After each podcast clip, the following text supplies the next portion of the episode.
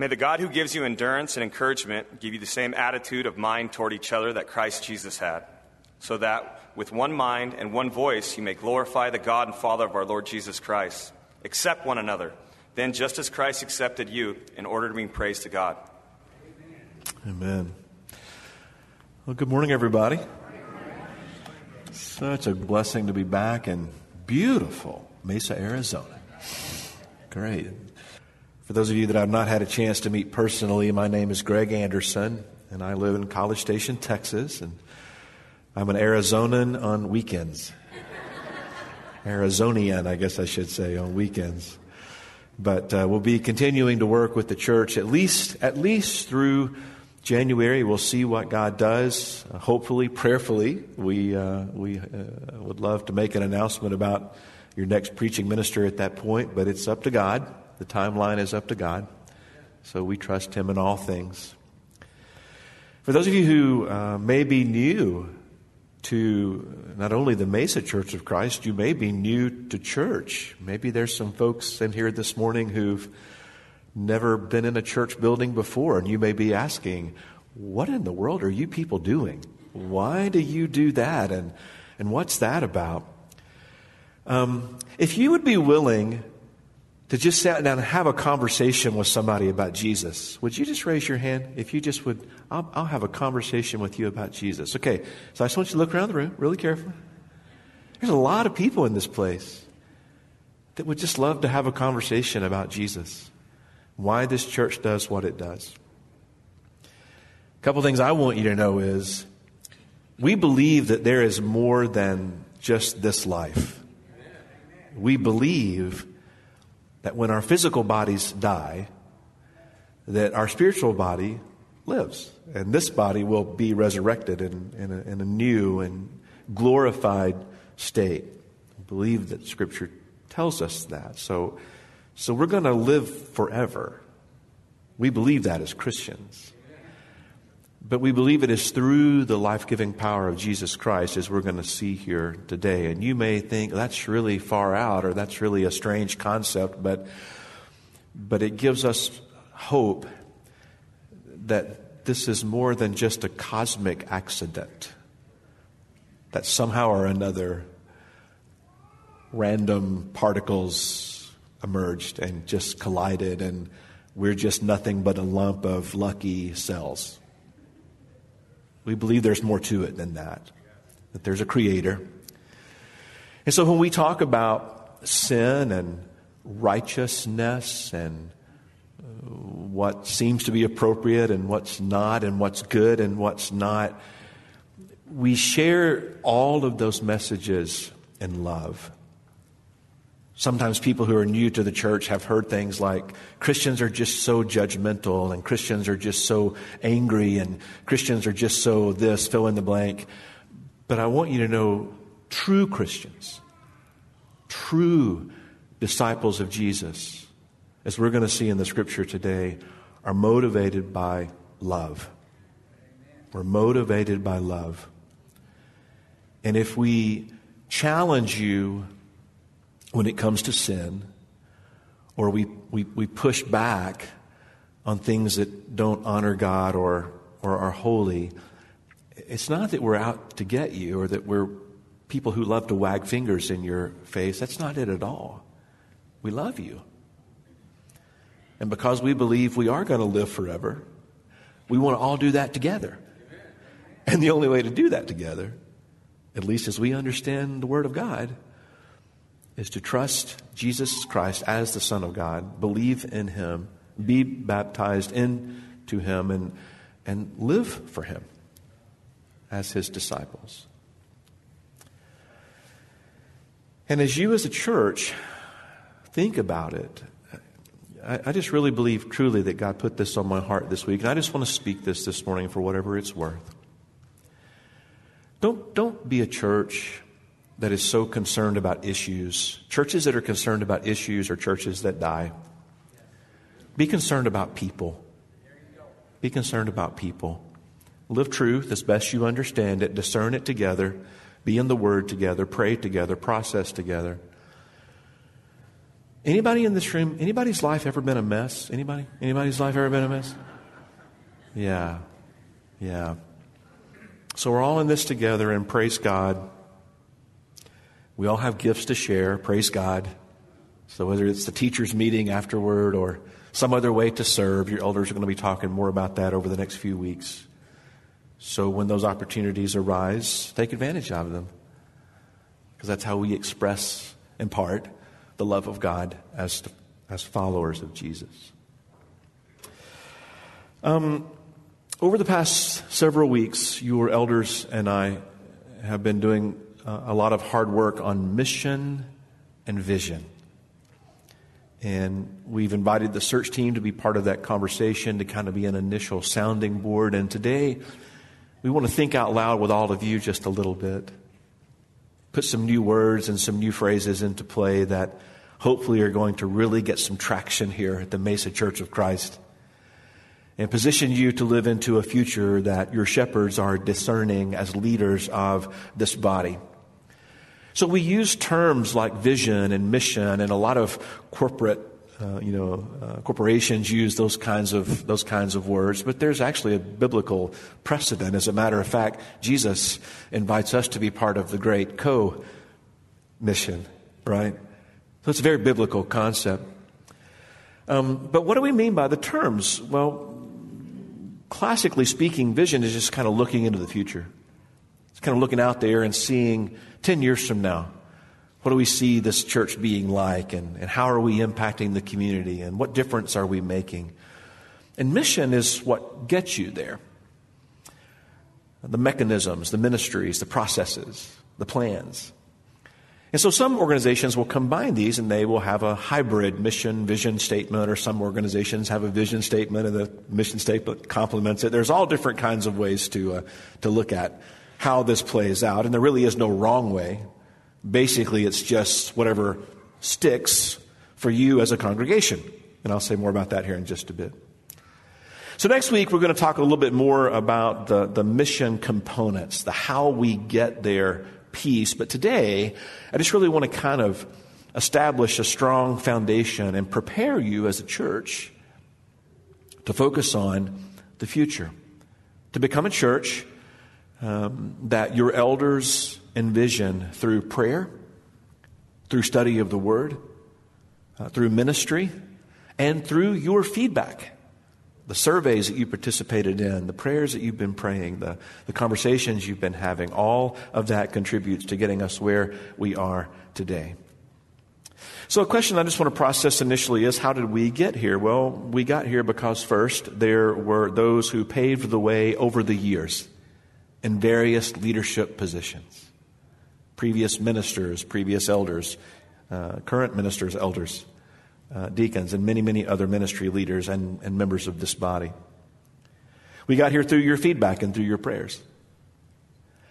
Um, we got here through your elders' commitment to the Word of God and to doing everything they can to reach um, as many others as you can, while at the same time shepherding you well. And we got here through lots of conversations and through lots of prayer. What we're sharing with you today is the result of what I've seen as proactive leadership. We're here as a result of proactive leadership. And it's probably not in its final iteration, uh, but it's close. And it provides not just a framing for this church's future expenditure of energies, but also creates connections between your head and your heart and your hands. Um, and as the search team does its work, they will look for the candidate whose head and heart and hands are most aligned with the values and expressions of this mission of the Mesa Church of Christ.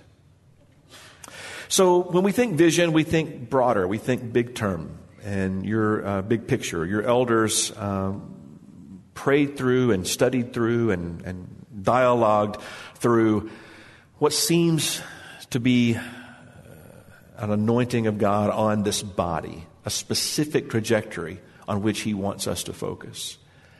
And it is glorifying God through the power of the gospel. There's so many power sources that we seem to be wanting to plug into these days, but your shepherds believe that the primary power in this life is the power of the good news that Jesus is the Christ, that he is the Son of God. Now, this vision will probably not be published, it probably will be more of an internal driver. What you will see talked about more over the next several weeks is what we refer to as the mission statement, the how to. How are we going to become people who glorify God through the power of the gospel, whether it's in word or whether it's in deed, whether it's in ministry, whatever it is? How are we going to do that? Well, your elders want this to be a place where people can grow in Christ, where people can serve and love, and where people can be equipped for life and or equip others for life. And you thought you just took a survey. That's what you thought, right? Well, I want you to notice how all the feedback that you gave helped funnel these conversations and frame these conversations to give this church an opportunity to allow these overarching uh, values, movements, um, placeholders, whatever phrases we want to use, characteristics of what this church wants to be about, to uh, show others what they are being asked to be a part of as they become disciples of Jesus and grow as disciples of Jesus. So, next Sunday, we'll talk more about those three pieces. Today, I want to set more of a theological framework for why we're doing what we're doing. But I want to talk a little bit about uh, how this is going to hopefully stick uh, in your head and in your heart and then be expressed through your hands. Several years ago, I wrote, uh, I read a book called Made to Stick. Anybody read that book? Made to Stick? It's actually quite fascinating. Uh, I think one of the guys that wrote it actually was an A&M graduate, so don't, don't hold that against the book. But uh, anyway, um, but these authors, uh, they discuss in this book, Made to Stick, why certain words and certain phrases and certain presentations and certain values stick, while others do not. So some phrases stick, but others do not. And, and think about this just in your lifetime. Think about the thousands upon thousands upon thousands of advertisements that you have seen, of products that you have purchased, of services that you have used. And I'm going to I'm just going to start I'm going to start a sentence and not everybody in the room will be able to finish it, but I just want to show you how powerful it is that something can stick. I'll say the first part, you say the second part. Plop, plop, fizz, fizz. Isn't that amazing?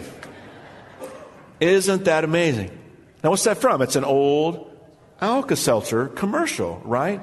But we heard that over and over and over. Everybody under 30 is asking, What's an Alka Seltzer? Okay, so talk to your parents about it later. They can tell you. All right? Now, I could go on and on and on um, by, you know, uh, hold the pickle, hold the lettuce. Special orders don't upset us, right? We can just go on and on and on. There's hundreds of those, thousands of those that we know. Um, so when I read this book, it, it forced me to ask a question what about churches? Why do some churches grow exponentially? Why other churches in similar contexts remain static? Or they actually go into decline? Why do some church messages stick and some not? Now, one of the stickiest substances that I know, and one of the most profound inventions in humanity's existence, is duct tape. Right? Uh, people have gotten pretty creative with duct tape over the years. Here's a couple of images that I saw. That's actually a duct tape belt. Um, this next picture you're going to see here. Isn't that cool? A belt made out of duct tape. Um, ladies, you do not need that Louis Vuitton purse. You just need a little duct tape. Okay? That's actually kind of pretty, right? Uh, you kids who go to prom, you can make an entire wardrobe out of duct tape. Okay? Isn't that fascinating? Kind of a cheap date, I guess, on the guy's part, but anyway. Uh, I'm not recommending this youth group. Joel, you probably will not want to see this, but uh, yeah, yeah. So uh, that's another wonderful use of duct tape. Or you could just make uh, a duck, if you want, out of duct tape. Which, by the way, did you know that duct tape was originally called duck tape? Did you know that? D U C K. It's actually from a Dutch word. Uh, but it was used in the military. That's how it got its nexus because ammunition cases were getting water in them, and so they designed duct tape to keep the ammunition dry. So, just a little worthless trivia there for your pursuit this morning. So, a question I have for you is what will make the vision of the Mesa Church of Christ stick? What's going to make your vision stick? Amen. I heard the word commitment. What's going to help us get from where we are to where we believe God is calling this church to be a church where people glorify God through the power of the gospel. A church where people are growing in Christ. A church where people are serving in love. A church where people are equipping for life. So Jesus offers some really amazing insights in, into glorifying God. Again, let's talk this morning a little bit about the theological foundation. Um, he offers some amazing insights to glorifying God through the power of the gospel in John chapter 13. This is what the text says.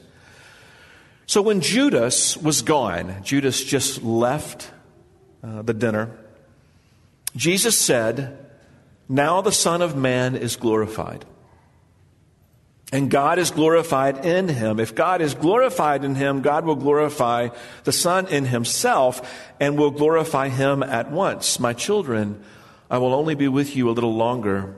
You will look for me. And just as I told the Jews, so I tell you now, where I am going, you cannot come. But a new command I give you love one another.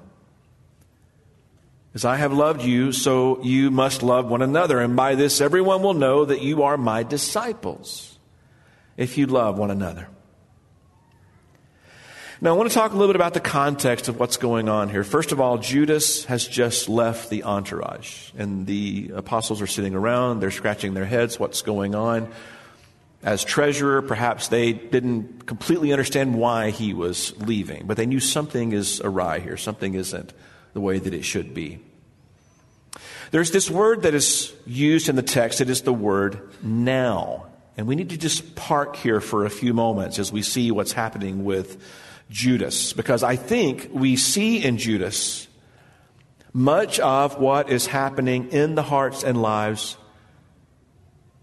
of so many in our world today.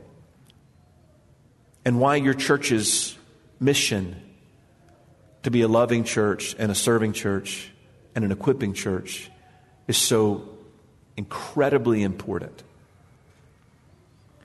In Colossians chapter 1, beginning at verse 21, Paul writes, Once you were alienated from God. And I wish we had time to read the broader section this morning, but we just don't. But, but Paul explains what happens, I think, not only in Judas's head and heart, but, but in all who turn their back on God.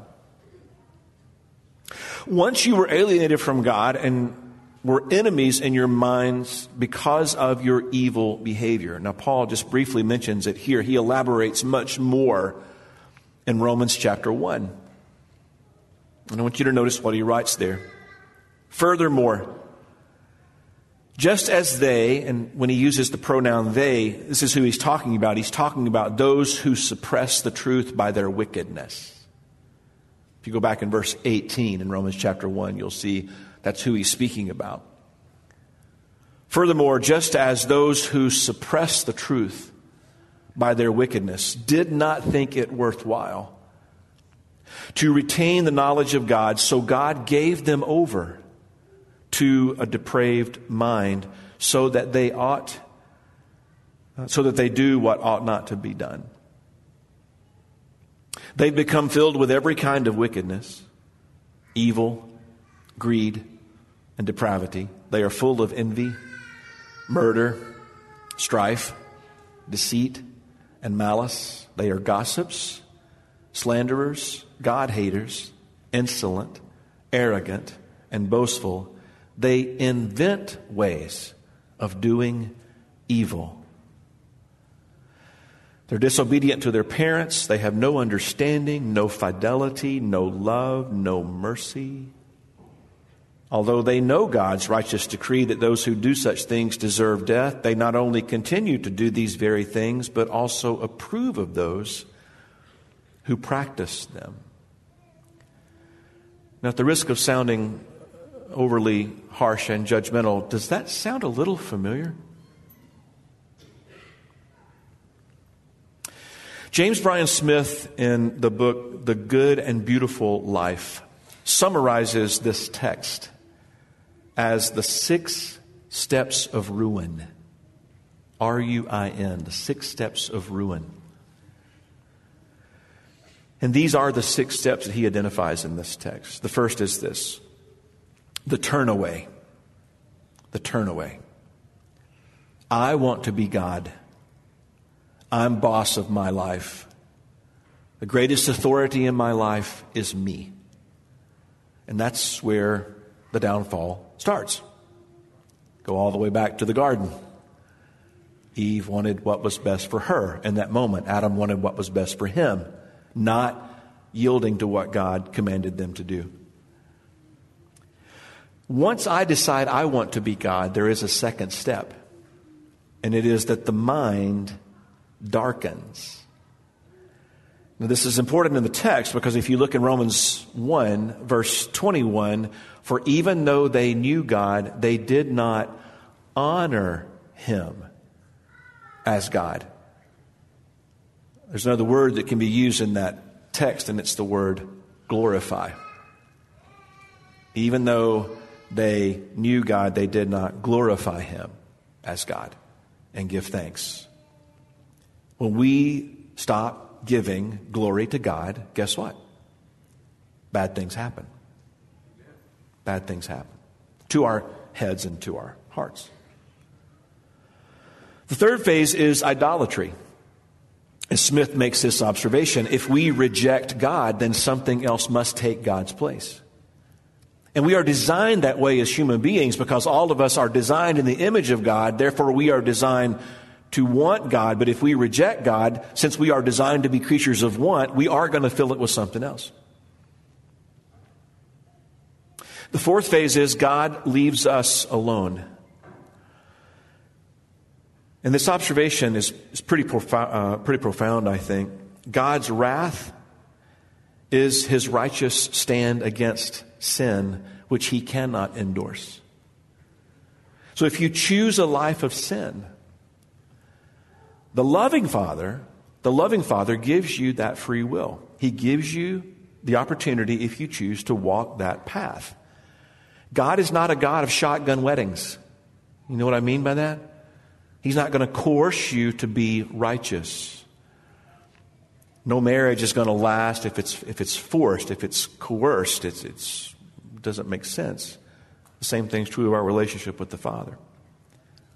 And I want you to notice the fifth stage.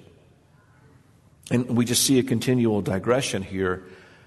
But ultimately, pleasure is pursued at all costs. I will wreck every relationship if I have to to get what I want. Whether it's my relationship with my parents or with my friends, my brothers and sisters in Christ, whoever it is. And then ultimately, sin reigns. And this is where Smith observes the final step is the worst and is a natural conclusion to the previous five steps. Sin and wickedness become normative, automatic behavior. And our hearts are so calloused at this point that even though we are living in sin, it doesn't feel like it. We've now become so sinful we think everybody else has got the problem. And so, as difficult as this passage is to read, and as, as difficult as it is to see how this plays out in the lives of folks who just initially say, I want to be God of my own life. I'm the supreme authority. That's where it starts. As difficult as that is to read, there is incredibly good news. And that is, we do not have to walk this path. We don't have to walk that path. I want you to notice a counter path, another path that Paul describes in Colossians chapter 1, beginning at verse 22 and verses following. He says, But now he has reconciled you, he bought you back by Christ's physical body through death to present you holy in his sight without blemish and free from accusation. Satan has no hold over you.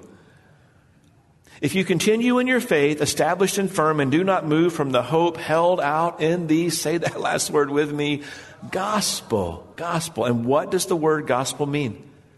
Good news. You stand firm in the good news. And that brings us back to John 13. When Judas was gone, Jesus said, Now the Son of Man is glorified and God is glorified in him. If God is glorified in him, God will glorify the Son in himself and will glorify him at once. Jesus uses the word now in verse 31. And in John's gospel, Jesus is not referred to again as the Son of Man. He's no longer the son of Adam.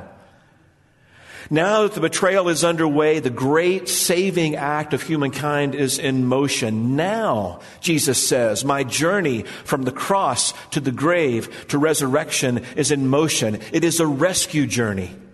It is the greatest love story ever told. Watch as my Father's uh, power is glorified through my suffering. And there's a powerful lesson here for us, I think. How can crucifixion, how can that glorify God? I think the psalmist may have an answer. You may remember this verse in Psalm 30 and verse 5. For God's anger is but for a moment, his favor is for a lifetime. Weeping may last for the night, but a shout of joy comes in the morning. A friend of mine lost his son to cancer. He was only 23 years old when he passed away.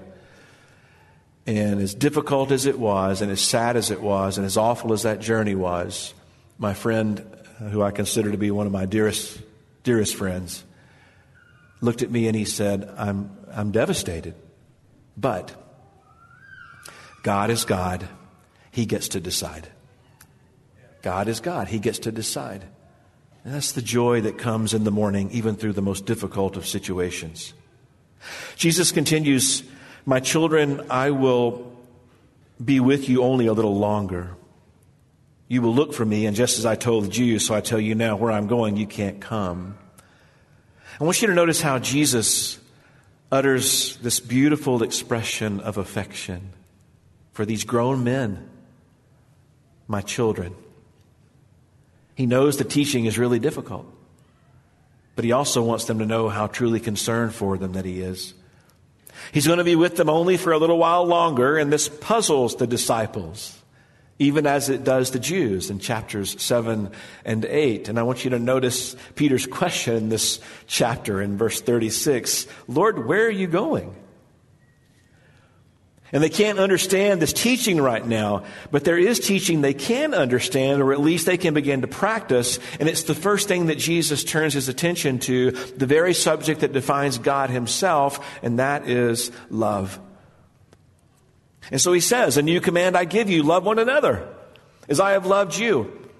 So you must love one another. By this, everybody will know that you are my disciples, if you love one another. I love what Leon Morris writes here. He says, This is the one place in the gospel where Jesus uses the term new. Jesus is not speaking here of love to all people, but of love within the community of believers. Love itself is not a new commandment. It's actually an old one, Leviticus 19:18. The new thing appears to be the mutual affection that Christians have for one another on account of Christ's great love for them. When I think about how much Jesus loves me, how can I not but love you? This is to be the distinguishing mark, Morris continues, of Christ's followers. All people will know that they are Jesus' disciples if and only if they love one another. So, how are we going to grow in our love for God? Well, the best way to get better at something is to practice it. You just proved that a little bit ago by singing that song over and over and over. And by the time we got to that chorus the last time, almost everybody in the room was able to sing that song. So, how do you get better at something? You practice it. So, when you think about this church's mission, practice love. practice loving. Practice loving God in worship. Practice more focus and energy and time in prayer. Practice being in the Word. Study more deeply, individually, collectively. Serve. Just serve in the mighty name of Jesus. You know, you've seen more people disengage from service according to the survey that you took earlier, and that's a trend that needs to be reversed. If you're here to be comfortable, you're not going to grow in your capacity to love. You know what I do when I get comfortable? I go to sleep. Right? Comfortable Christian, that's an oxymoron. That doesn't even belong in the same sentence. Paul writes in Romans 12, beginning at verse 9, love must be sincere. It's the foundation that Jesus is building all of discipleship on. Love must be sincere. Hate what's evil. Cling to what's good. Be devoted to one another in love. There's two different types of love that Paul mentions in this passage. Love must be sincere. That um, love is, uh, it's, a, it's agape love. It's unconditional love. The only way to have agape love is to be genuine, to be sincere. Otherwise, it's not love at all. It's just, it's just, you're just being fake. The Greek word for sincere is on anhupakritos, and it has ties to the theater. And it literally means don't wear a mask. Back in this time, there were very few female actors, if any, and so even the male actors would wear masks to play the female parts. And so, on stage, the idea of wearing a mask was hypocritical, pretending to be somebody that you're not. So, when we think about this other word, the root word for um, loving one another genuinely, caring for one another, first is agape. The second instance is the word philos. And it's the same word in the root of Philadelphia. Philadelphia is a city of brotherly love. Debatable these days, but uh, nonetheless. A friend, this is a friend who is someone who is dearly loved, someone who is prized in a personal, intimate way, a trusted confidant held dear in a close bond of personal affection. If you put these two words together, this is basically what Paul is saying. Take off your masks and prize one another. Isn't that beautiful? Isn't that beautiful? Take off your masks. It's easy for us to look churchy on Sundays, right? But be open with one another. Be honest with one another. Be transparent with one another. And prize one another. That's exactly what Jesus does again and again and again. There's a practical dilemma. We don't have the capacity to love everybody the same ways, but that's okay. There's various degrees of connecting with people. Sometimes we just plant seeds together. That's about as much as I can do with you, given the time limitations. Sometimes we're able to walk a mile together. Sometimes we may be able to journey through life together as very, very dear friends, and that's okay. We all, we all can express uh, full love for one another all the time. It's just impossible to do that. We see this even in Jesus' own ministry. I mean, think about it. He sends out the 72 in Luke chapter 10, he calls the 12. In Matthew 4, he has a special relationship with three Peter, James, and John, and then there's the one whom Jesus loved. John 13, 23. There's a difference in ad hoc connection opportunities, temporary connection opportunities, and deep level commitments that take tremendous amounts of energy and, and, commitment and time. But it's never either or, right? It's, it's both and. Choosing to connect with other people, that's just simply choosing to put love in action. And sometimes I can do that in just a few minutes, and sometimes I can do that in much, much more deeper and profound ways. But the point is, I need to be doing it. I need to be trying to do everything I can to connect people in good news. Connection can result in growth, and growth can result in connection. So we began today, I asked a question what will it take to make the vision of the Mesa Church of Christ stick? What's going to make it stick? Well, I would say it starts with finding a handful of people to stick to. And your elders are going to talk more about that over the next several weeks. But I just want to encourage you think about where can I serve? Where is one place that I can serve? And then serve in that place. I want to encourage you never walk in and sit down. Never just walk in and sit down. Always walk in and look around. Look around. Who can I bless today? Who can I pray with? Who can I pray for? Welcome one another into your lives. In short, my challenge to you today is to be leaving, living, breathing, walking, talking, spiritual duct tape. Duct tape comes in all shapes and sizes, just like the people of God. The difference is God's love is not a temporary fix, right? Duct tape works because it's coated with adhesive. God's love works because He created containers that are designed to pour that love out wherever we go. So, the time has come for Christians to stop whining and start shining. To stop ranting and to start planting. To stop shoving and to start loving. And to stop complaining and start containing the fullness of God's glory, no matter what, so that others can see Him in us.